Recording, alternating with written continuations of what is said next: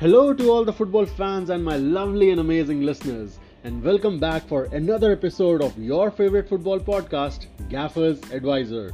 This is your host Siddharth Kathuria, and in this episode, we are going to do things a little differently from the usual episodes that we have been having.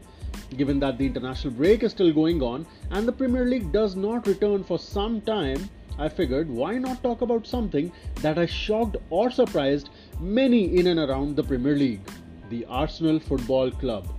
You can talk about their past glory, their era of the Invincibles, legends like Thierry Henry and Patrick Vieira, their legendary manager in Arsene Wenger, or their current position in the league table, that is 20th. That being said, I thought why not have some detailed insights into the club from North London from someone who has been following them since a very long time 17 years to be exact.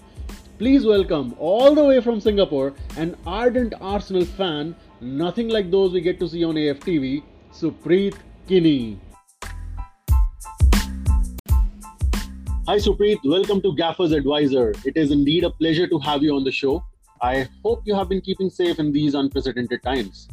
Uh, doing all right, uh, I guess. all right, all right. So, uh, I mean, let's not waste any more time and let's get directly into why we are here. And uh, I mean, we are we are well past match week three, and uh, Arsenal, well, I would say not in a great position still to earn their first point, not to mention still to score their first goal in this season. I mean, how do you as a fan feel about their worst start in their history to a footballing campaign?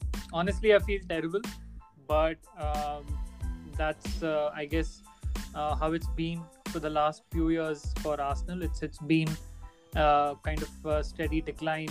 Uh, I would say since I would probably the last five six years, if not you know taking into consideration uh, the last 18 20 years at least, right? Um, but yeah, I mean, uh, it, it seemed a bit anticlimactic us losing to Brentford on opening day uh, after you know a few after we actually had a few COVID cases. Uh, I think I was half expecting us to lose to Chelsea and City, though um, you know, and and our injuries then you know didn't help either. Uh, you know, we had almost five or six players who would go into the first team. Uh, you know, just ruled out for both the games, so that didn't help at all. Uh, but then you know we just you know it, it seemed like we didn't even put up much of a fight against City, and uh, and when you go down to uh, ten men, it's it's you know just you know uh, you know expecting the worst. Luckily, we didn't concede eight goals like we did back in 2012, but yeah, five 0 was still a pretty bad result. I mean, five 0 definitely hurts a lot, but uh, I'm pretty sure five 0 against City and against Brentford 2 0, that would hurt more, I guess. Newly promoted side, first time in the Premier League, and you know, opening day of the match week one that's got to stay. See, surprisingly, I mean, uh, I'm I'm very objective about such things. Uh, you know, uh, a team for the playing for the first time in the Premier League. Uh, it's their home ground. It's an it's an away game for Arsenal. Uh, we had uh, you know our two strikers ruled out, Aubameyang and Lacazette. We we had a debutant in Ben White. Brentford were charged up, and you know and, and, it was not for a lack of effort. I thought. Um, I think Brentford were, were, were just a little more charged up for the occasion, and they and they won the match two 0 And you know, uh, but that said, yeah, it was it, it, was still a disappointing result. I'm not saying you know we uh, you know we deserve to get something out of the game. Uh, there's no excuses for that, but uh, yeah, I mean that I, I would say uh, you know that kind of hurt a little more than you know how uh, you know we just didn't you know fail to show up against City, but Chelsea or City these days, uh, I, I, honestly don't go into the match expecting any any sort of result. So, uh, yeah, I mean that that kind of explains you know why I felt bad after the Brentford defeat. I mean, that heartbroken are you uh, that you don't go into games with against uh, Chelsea and City expecting any kind of result? I mean, really, is that the situation of any average Arsenal fan given these times? It is.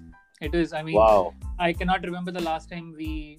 Uh, I mean, at, at least in away games, I cannot remember when Arsenal won against a top six opposition. We defeated United nil, uh, you know, one nil last season, and before that, the the other result was uh, two uh, 0 at City in 2015. Uh, between that, I don't think we won away from home against the top six. Okay, at, at, at home, I think we've we've done yeah at home. Well.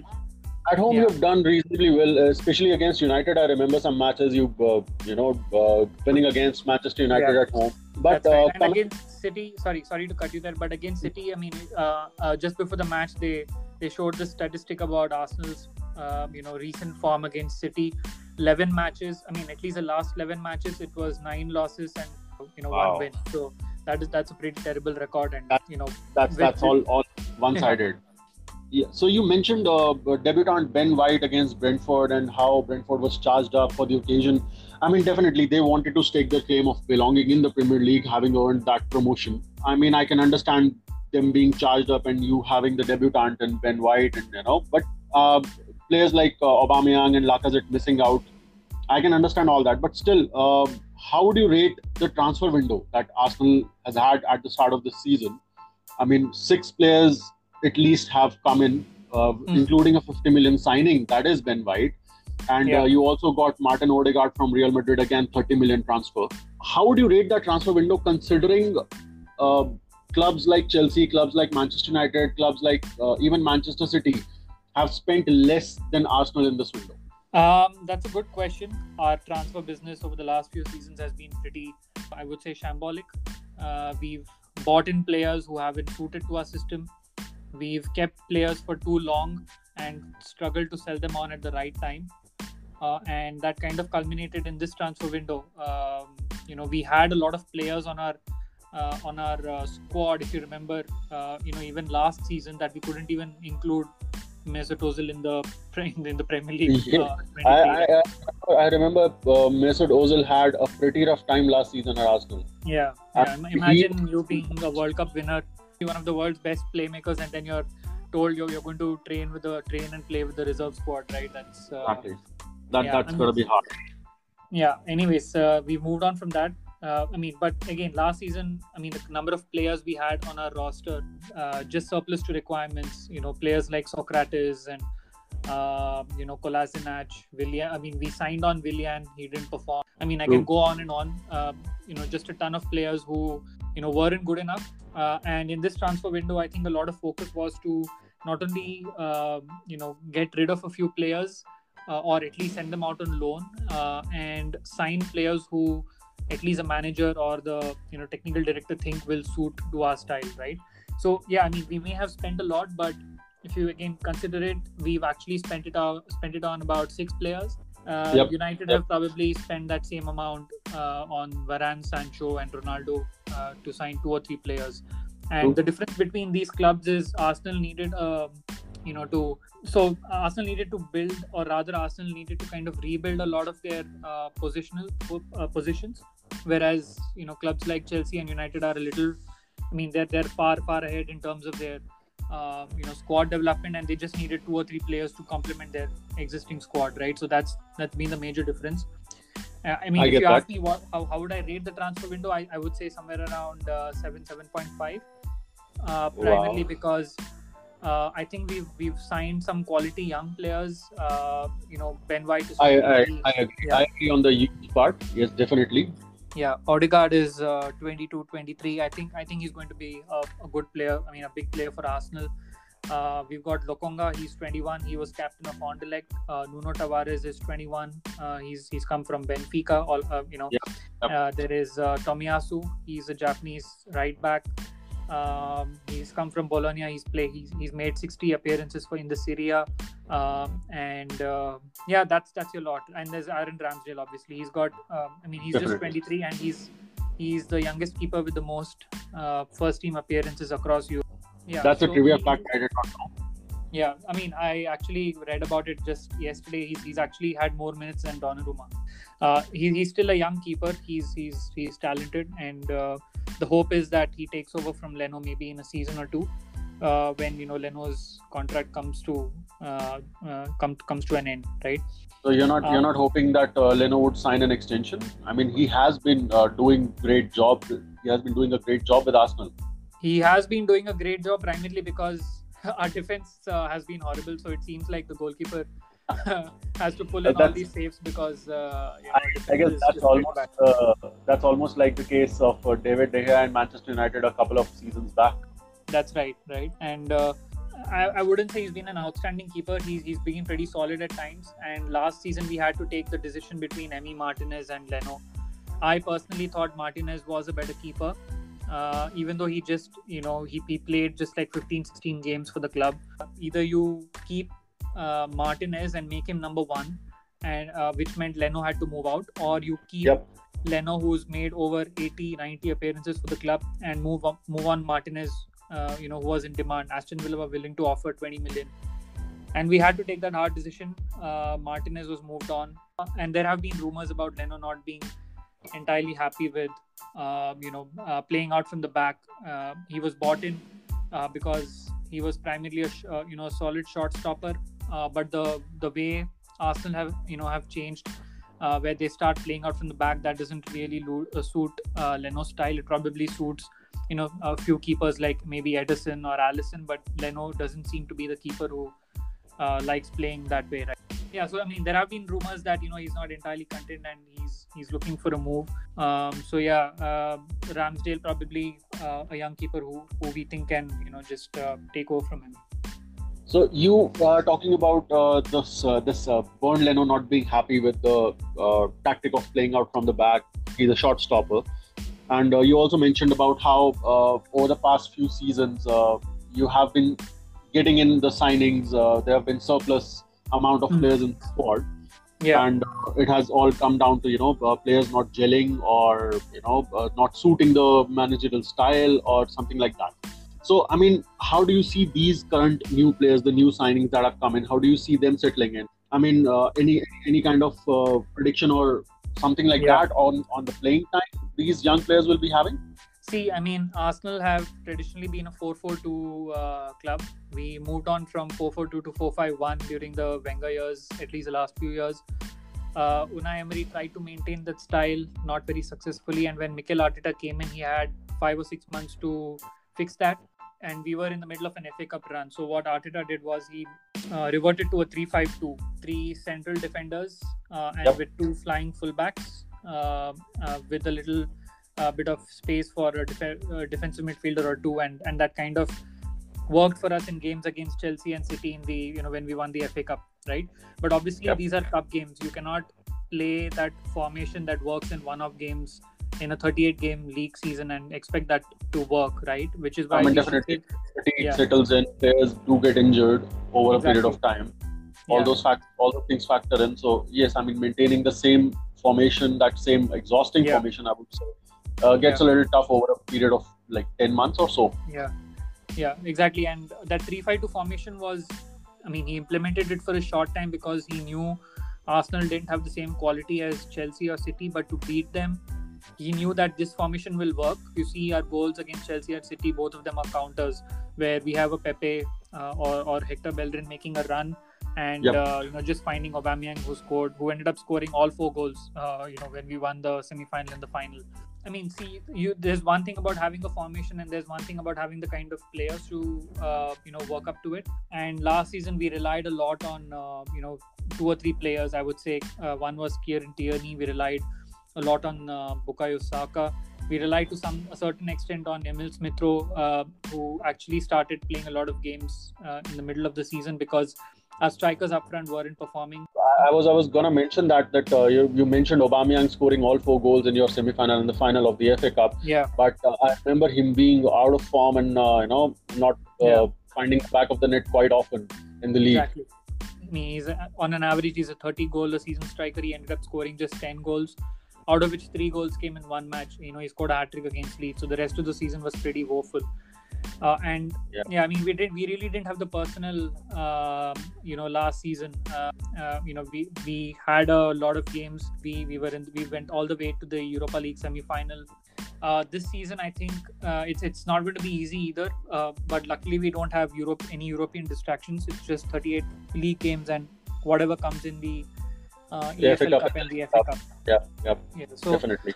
Uh, what that means is, I think it will give the players a lot more time to uh, work through their tactics, uh, work through playing a specific formation.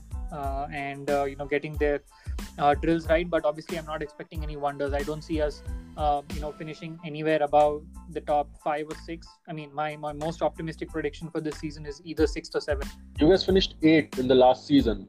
Uh, Yeah. again, with with Europa League being there and uh, Mm. the fatigue settling in and everything, Hmm. and uh, your prediction is sixth or seventh this this time, uh, Yeah. without European distractions with the new young players coming in.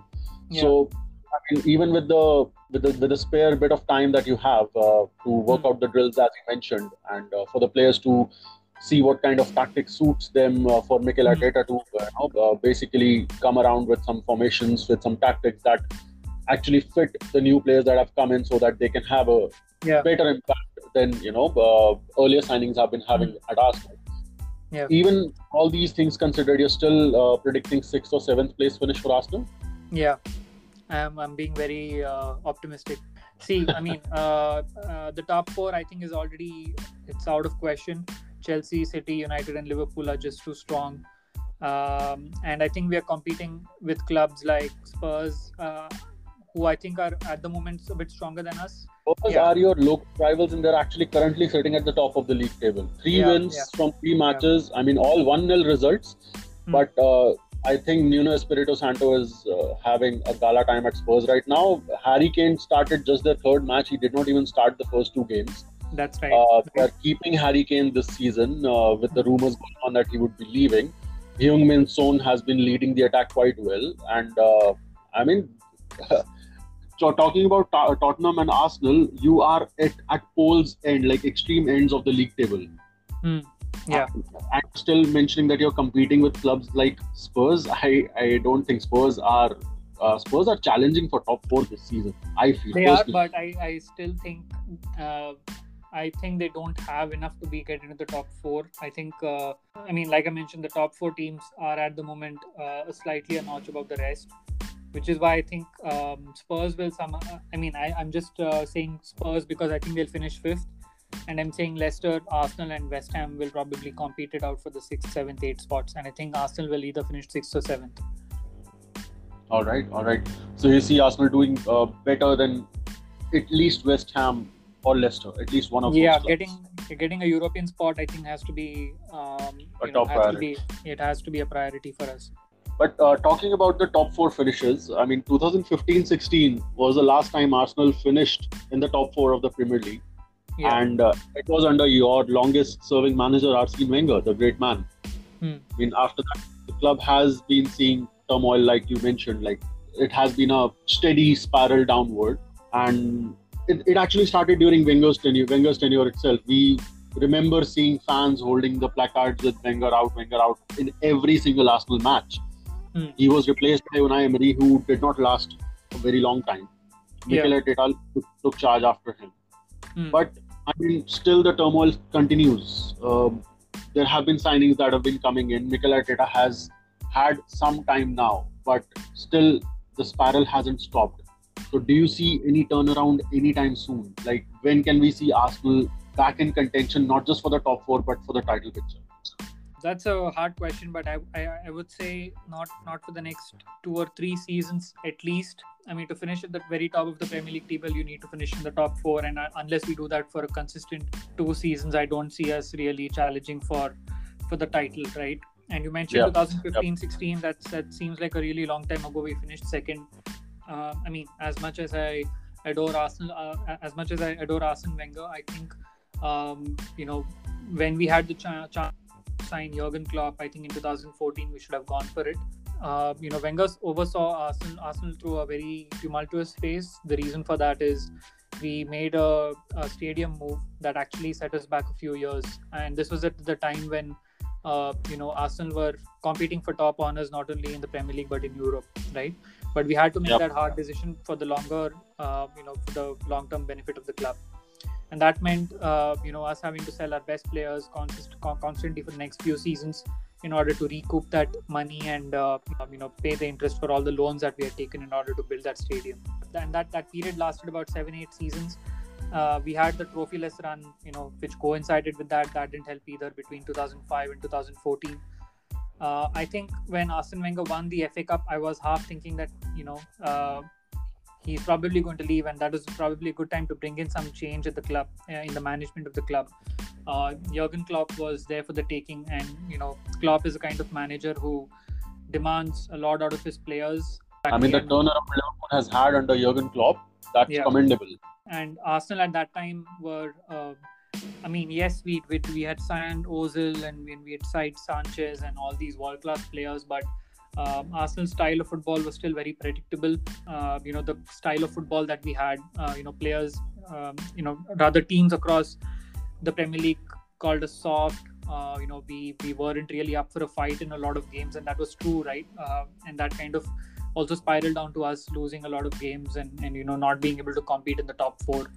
Um, I would say our, our, our football didn't didn't really evolve with how the Premier League did yes, um, I mean Chelsea. Premier League uh, went from a league that had uh, uh, teams like Blackburn, Blackpool, teams like QPR, and right now it is it is one of the fastest leagues in, in all of all of the Europe, I think. Exactly, and and and in the meanwhile, clubs like Chelsea or City, uh, you know, they just seem to have endless amount of uh, money that they could throw at problems and, and bring in players that would, uh, you know, bring I in world class players all know the reason behind where that money comes from, so let's not get into that. Yeah, but, but I'm just uh, I'm just trying to articulate. I get that. Right. So I mean, yeah, we uh, we we did have Stan Kroenke who came in 2008. I think he took complete shareholding uh, powers of the club somewhere. I think between 2015 and 2018. Like I said, I think uh, Arsene Wenger stayed for at least uh, three or four seasons more than probably uh, what he should have. yeah. I mean, I wasn't really in the you know Wenger out brigade, uh, but I wasn't really in the you know uh, support Arsene brigade either. The writing was on the wall for Wenger. I mean, he just took a bit long to see it. The Arsenal board, I think, uh, failed to see the writing on the wall by giving the contract extension to Wenger and not uh, going for the likes of Jurgen Klopp, like you mentioned. Exactly. Uh, we we did miss a chance to sign someone that would uh, you know bring in a new you know some sort of fresh thinking into the team and the club. Uh, but anyways, when when Wenger did decide to leave, I think we made uh, I wouldn't say the best decision. Uh, I, I wouldn't say uh, it was uh, you know Unai Emery's fault or it was a bad managerial decision. I don't think he's a bad manager. If he was a bad manager, he wouldn't have won the Europa League so many times, or he wouldn't have uh, you know been taking clubs like Sevilla and Villarreal into Europe. Exactly. Exactly. He's, he's he's been doing that right now yeah so um, yeah i mean uh, I, I, just think he wasn't the right choice primarily because he struggled to communicate with the players he was uh, he, he never ended up speaking good english right till the end of his tenure we should have bought in a you know a, manager who was well versed in the premier league someone even like uh, probably antonio conte or someone like that but uh, we went with Unai Emery, which was a little bit of a strange choice given he wasn't in the running for a long, long time. Uh, there was a run. I mean, we end up you know there was a 22 game unbeaten run, but eventually it just fizzled out. Um, and the replacement was Mikel Arteta. Uh, and everyone, including me, was a bit surprised because I thought now is the time where we'll go and get someone like a Max Allegri or uh, you know mm-hmm. a lot yeah. more someone who's a lot more experienced. But then uh, you know we everyone knew that Arteta has worked uh, you know with Guardiola in the Man, Man City backroom staff. He is uh, you know there were a lot of there was a lot of chatter about how high Guardiola holds him in his regard and plus Mikel Arteta is uh, fairly young right now so I think uh, yeah. his flamboyance and you know uh, the, the, aggression and the passion that comes with the youth can exactly. certainly work for Arsenal I think in this scenario yeah yeah that's right um, but yeah I mean it's it's not really been an easy ride for him and there are several reasons why I mean I can articulate them. Uh, some at least some of them what i think. One is our contract management has been terribly uh, you know it's been terribly poor. Uh, over the seasons we've struggled to sell players at the right time. The the, the biggest two transfer fees that arsenal have uh, you know been able to get is for Iwobi. That's about 28 30 million to everton and chamberlain which was about 35 million. Um, compare that to you know say a chelsea who have been you know they've been doing a lot of great business. In fact, their net net spend is in in the positive, which means yep. that they've been selling a lot more uh, than they've been buying, right? Uh, and that's just smart business. Um, that is that so is. that that that boils down to a lot of things. One is ownership. Uh, again, see, I'm not here to uh, tell the Kroenkes are bad or tell the Kroenkes are good. If the Kroenkes were really bad, uh, would they have been okay spending so much cash uh, during the transfer window and just uh, you know if they were re- if they were really bad owners they would have just uh, shut the shut their suitcases and said you know deal with the squad and uh, get us a Europe, European finish. But they have been reasonable. They I think they've spent a lot of money. They've bought in players like Thomas Partey last season for 45 Ben White Odegaard a lot of big big transfer fees that over the last couple of seasons. That is true. I mean uh, the uh, the owners have been spending uh, money for Arsenal. They have been putting in the investment yeah. Uh, the players have been coming in, but again, it all boils down to the quantity versus quality debate.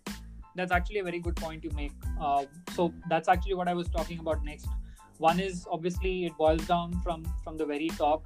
Uh, while the ownership has somewhat stabilized now, you know the club in general has been going through a sea of transition, uh, and it's not just because uh, you know uh, of Arsene Wenger leaving. Obviously, when a person like Arsene Wenger, who's been around the club for 18 years, knows the club inside out, leaves, there's going to be some sort of, uh, you know, uh, instability. Uh, I think uh, similar to what oh, happened when Alex Ferguson left United. Definitely, definitely. That's a huge yeah. hole to fill in. That's that. Exactly. Those are some huge shoes.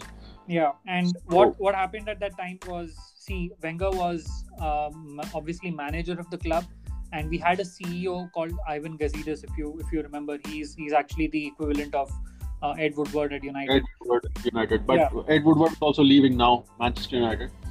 Got it. Yeah. So, uh, I mean, Gazidis also left at the exact same time as Wenger. I mean, Wenger and Gazidis had built in a football structure that worked for us for a few years, even though it did not produce the results. But then that completely started breaking up. What happened then was uh, Arsenal started to build around, uh, you know, a, a structure where uh, rather Gazidis had actually started to put this in place where he started hiring a lot of departmental heads instead of Arsene Wenger, who who liked taking control of everything. Uh, and uh, that that thing just fell apart in 2020 when Arsenal had to cut a lot of jobs due to uh, the COVID situation. The pandemic, yes, yes. Yeah. But then again, with the evolving uh, uh, that we have seen in the Premier League, a lot of clubs are going for separate departmental heads. I mean, uh, a post yeah. like director of football or the sporting director, exactly. it, yeah. used to be unheard of times, you know, where when, uh, yeah. the likes of Wenger and Ferguson ran the league. Yeah. But uh, director of uh, football or the sporting director mm-hmm. is, is an integral part of a club. Exactly. I mean, you need separate departmental heads yeah. for. I mean, there are strikers uh, coaches, there are uh, there are defending right. coaches, there are goalkeeping coaches, and uh, yeah. given the scenario, it is it is something that you cannot just avoid anymore. Exactly.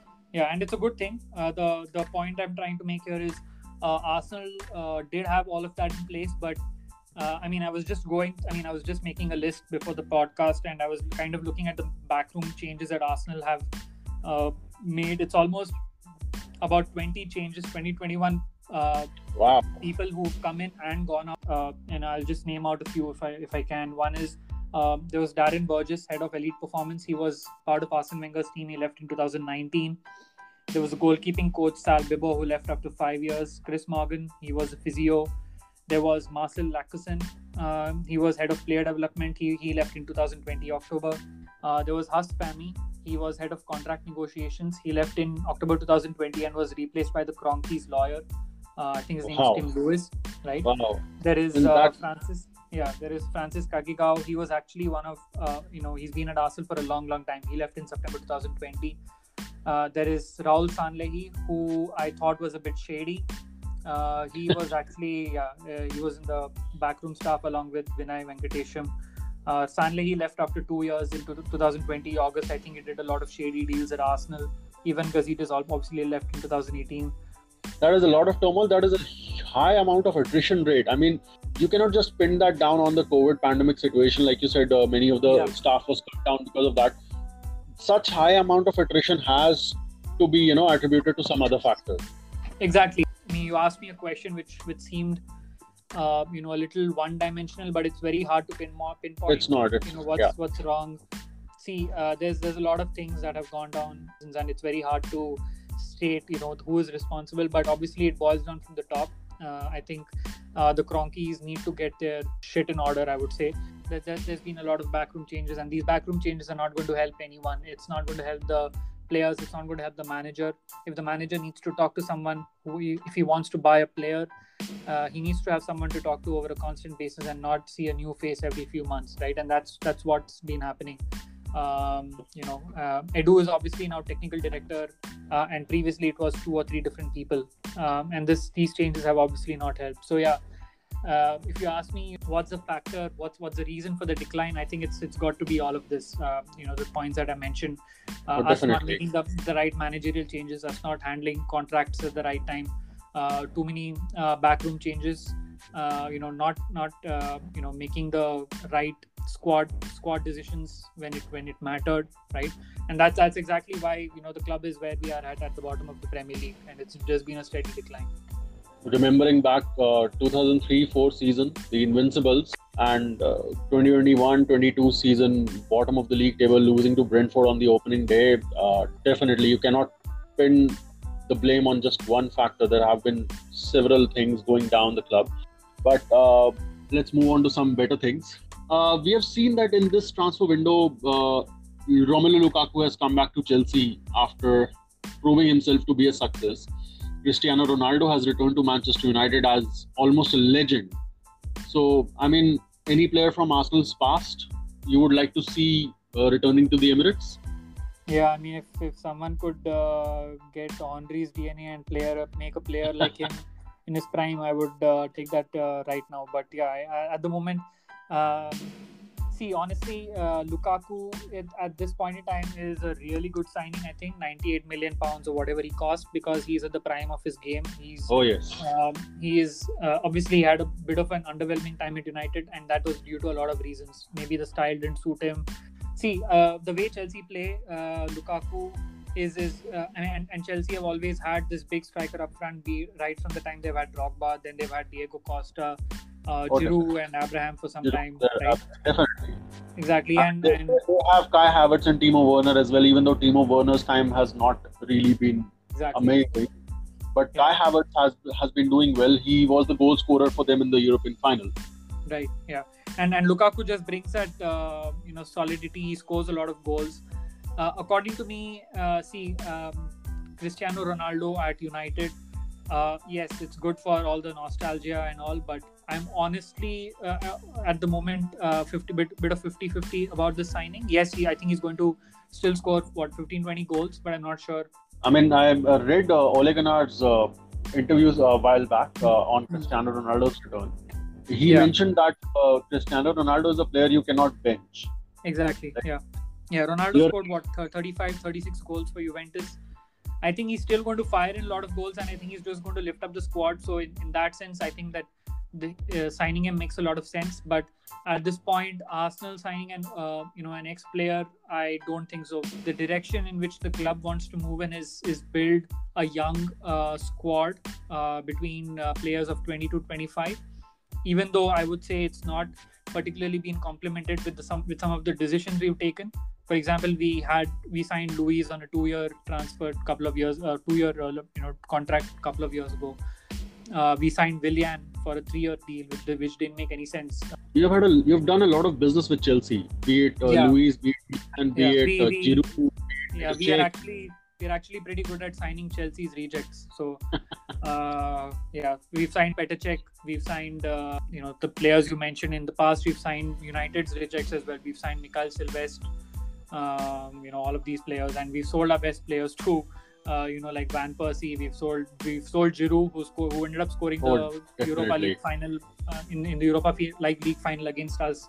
I'm pretty sure Manchester United still thanks you for Van Persie. I mean, their league title number 20 was all due to that guy. Uh, you don't have to remind me of that. Uh, yeah. So see, I mean, I, I don't honestly want anyone. Um, I mean, I, I think we have enough in the squad right now to uh, you know take it from here and you know just Okay. you know try and try Okay. and uh, finish in the top six. So, so no blast from the past for Arsenal. But uh, talking about your current squad, like you say, you have a lot of players in the squad currently. Uh, which player, which one player, or you know, one or two players you would see having the most impact on performances this season? I mean, do you have any one or two names who, uh, in your opinion, you know, rise up as the marquee player for Arsenal? That's a bit of a hard question. I would say there are a few. Uh, in defense, I think uh, uh, Kieran Tierney is going to be a very important player, uh, primarily because uh, last season he was one of our best attacking players, and he's a left back. And someone Mhm. else, I would say, is either Emil Smith Rowe or uh, Bukayo Saka. Um, I think, uh, and even or even Martin Odegaard. So one of these three players is, has to drive our game from uh, midfield uh, and uh, you know uh, be a little more creative, get us those chances that we so desire, and get us a lot of creativity in the middle of the park.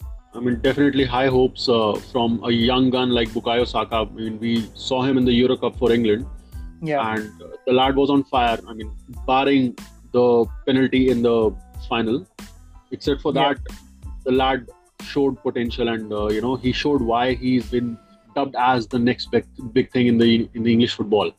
Yeah, So Bukayo Saka, definitely, I agree with you.